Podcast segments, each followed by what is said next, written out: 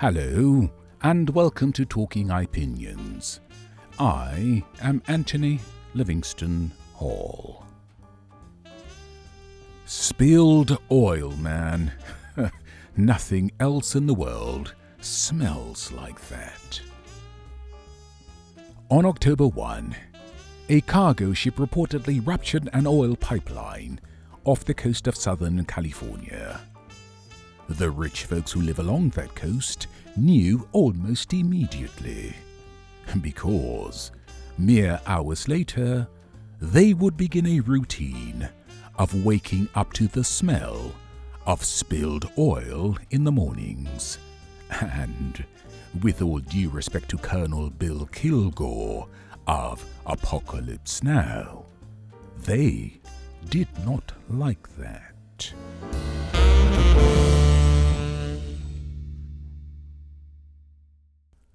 Unfortunately, oil spills are becoming almost as commonplace as wildfires.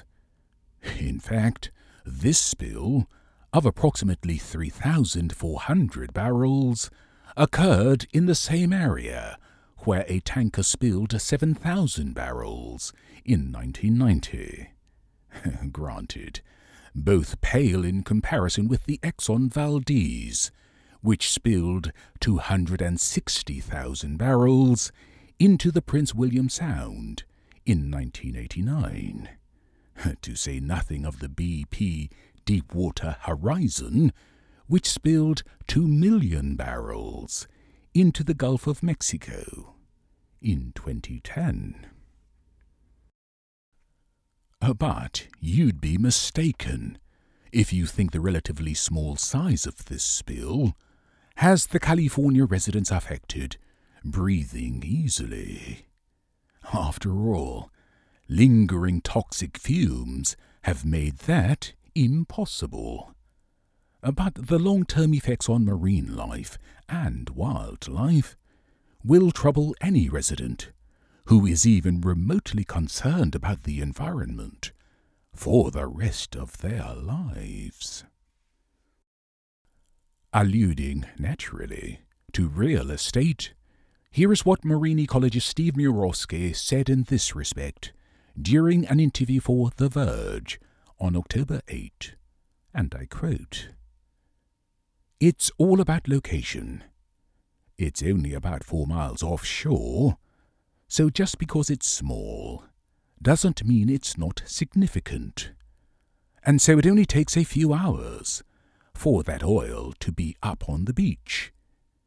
In the case of Deepwater Horizon, it was 50 miles offshore.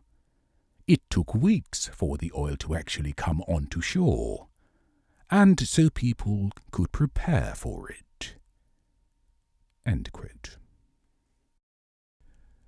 And here is what no less an authority than the US government's own National Oceanic and Atmospheric Administration says. Again, I quote Thousands of oil spills occur in US waters each year. Most of these spills are small, but can still cause damage, especially if they happen in sensitive environments like beaches, mangroves, and wetlands. Not to mention that President Trump overturned the executive order President Obama issued, prohibiting the expansion of oil and gas drilling in the Atlantic, the eastern Gulf of Mexico, the Alaskan coast, and the Pacific Ocean. This led to officials in the Trump administration handing out offshore drilling permits as recklessly as some doctors are handing out COVID vaccination passports. So, one shudders to think how many oil spills occurred during his presidency. They were just never reported. You know, just like the millions people poured into his hotel in Washington, D.C., to extract government favors during his presidency.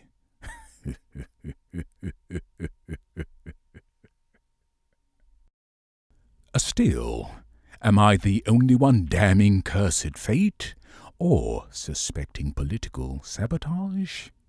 After all, we had that massive BP oil spill, which tarred Obama's presidency. Then, no spill to speak of during Trump's, and now this. Things that make you go, hmm, no?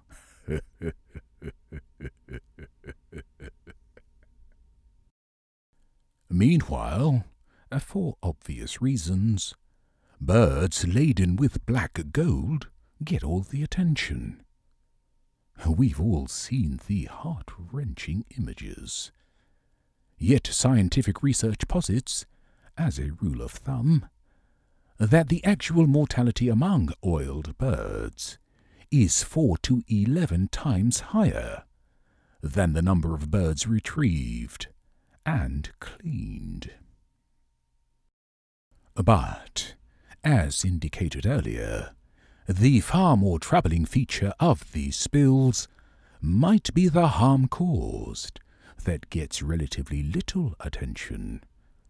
That, of course, is the harm to tens of thousands of marine life, including sea turtles, whales, dolphins, sturgeon, tuna, lobster, coral, and seagrass. Then there's the always labour intensive clean-up, which by all accounts invariably captures only a fraction of any spill. The remainder is left to poison marine life and wildlife for generations.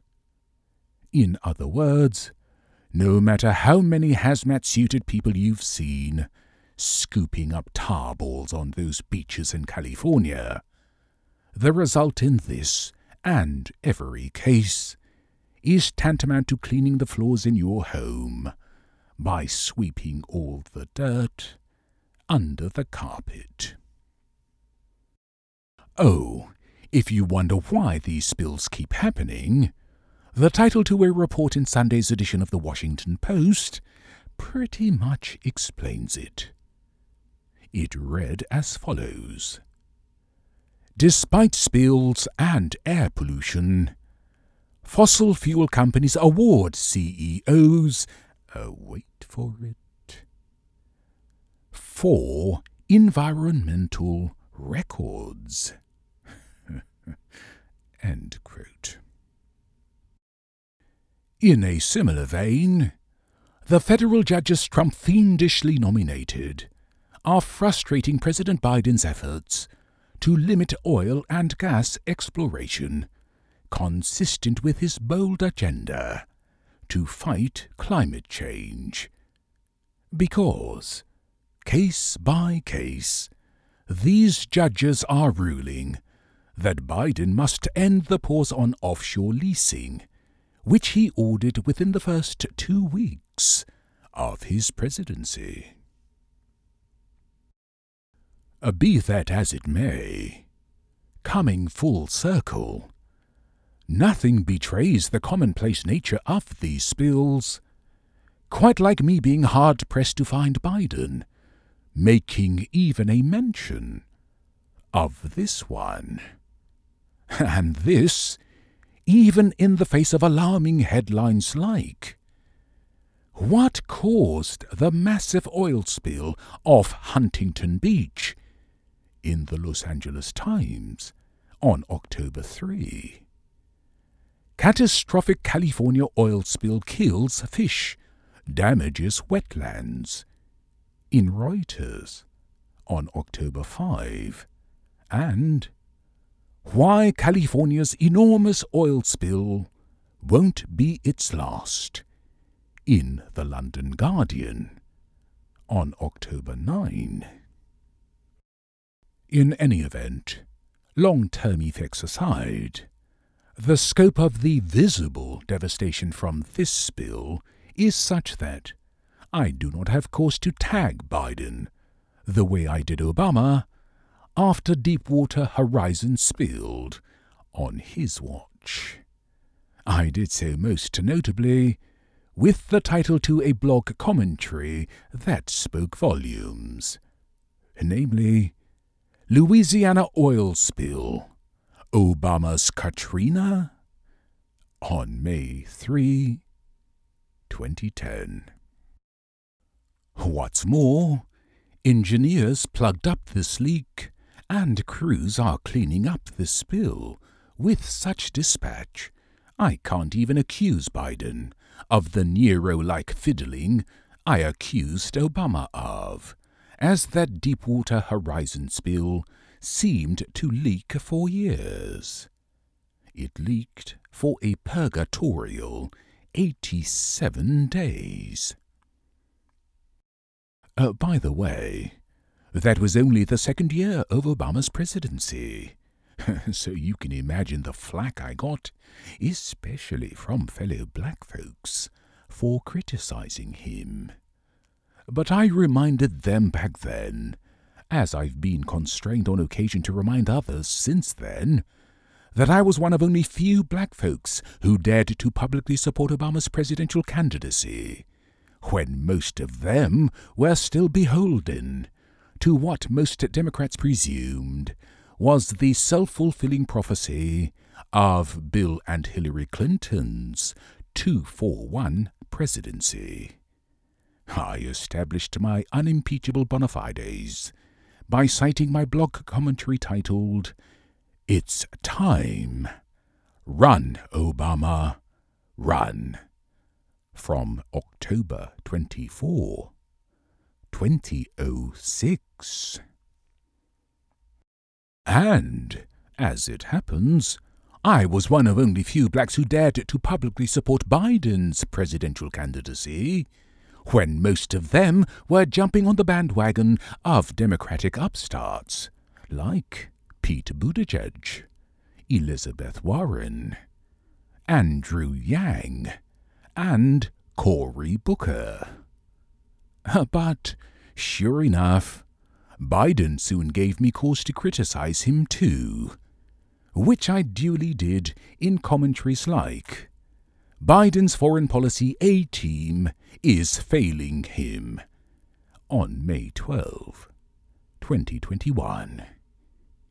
Inevitable flack, even though much less, obliged me to establish my bona fides again, which I did by citing my blog commentary titled Biden Harris. That's the ticket. From January 14, 2019.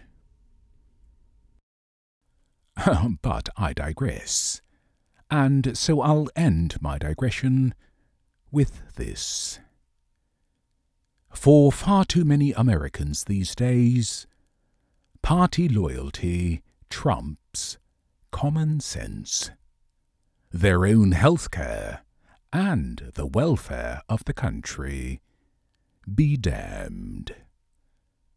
And yes, Republicans have personalized this loyalty, with fealty to Trump, that would give even North Koreans cause to accuse them of cult worship.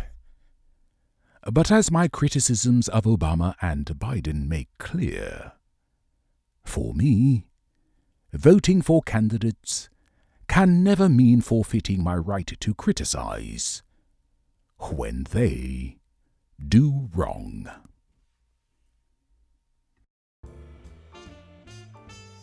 That said, I'd be remiss not to urge you to spare more than a little outrage for less reported, but perhaps even more harmful oil spills everywhere from the Caribbean to Africa, Russia, and the South China Sea.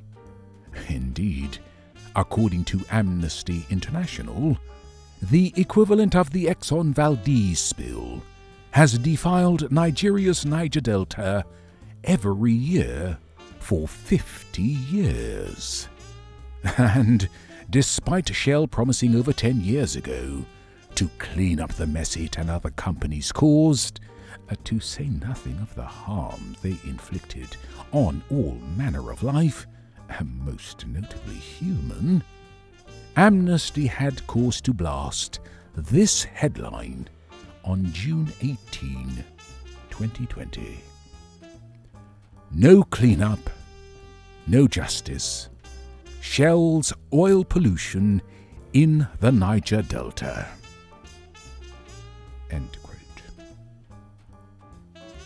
Uh, despite all that, nothing is more amazing in life than the phenomenon of Mother Nature continually healing and replenishing herself from ravages, both natural and man made. So, even if the environmental Cassandras are right about the Deepwater Horizon causing harm that will last a thousand years, well, as ancient Chinese philosopher Lao Tzu, the founder of Taoism, might say, nature does not hurry, yet everything is accomplished.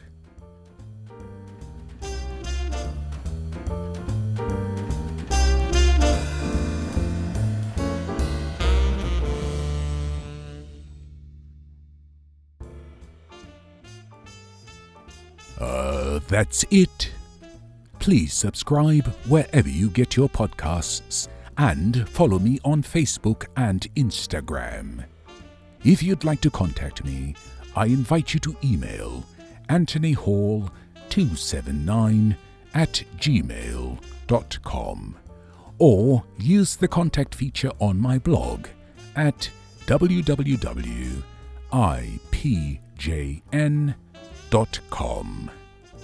Thank you for listening, and until the next Talking Opinions, goodbye.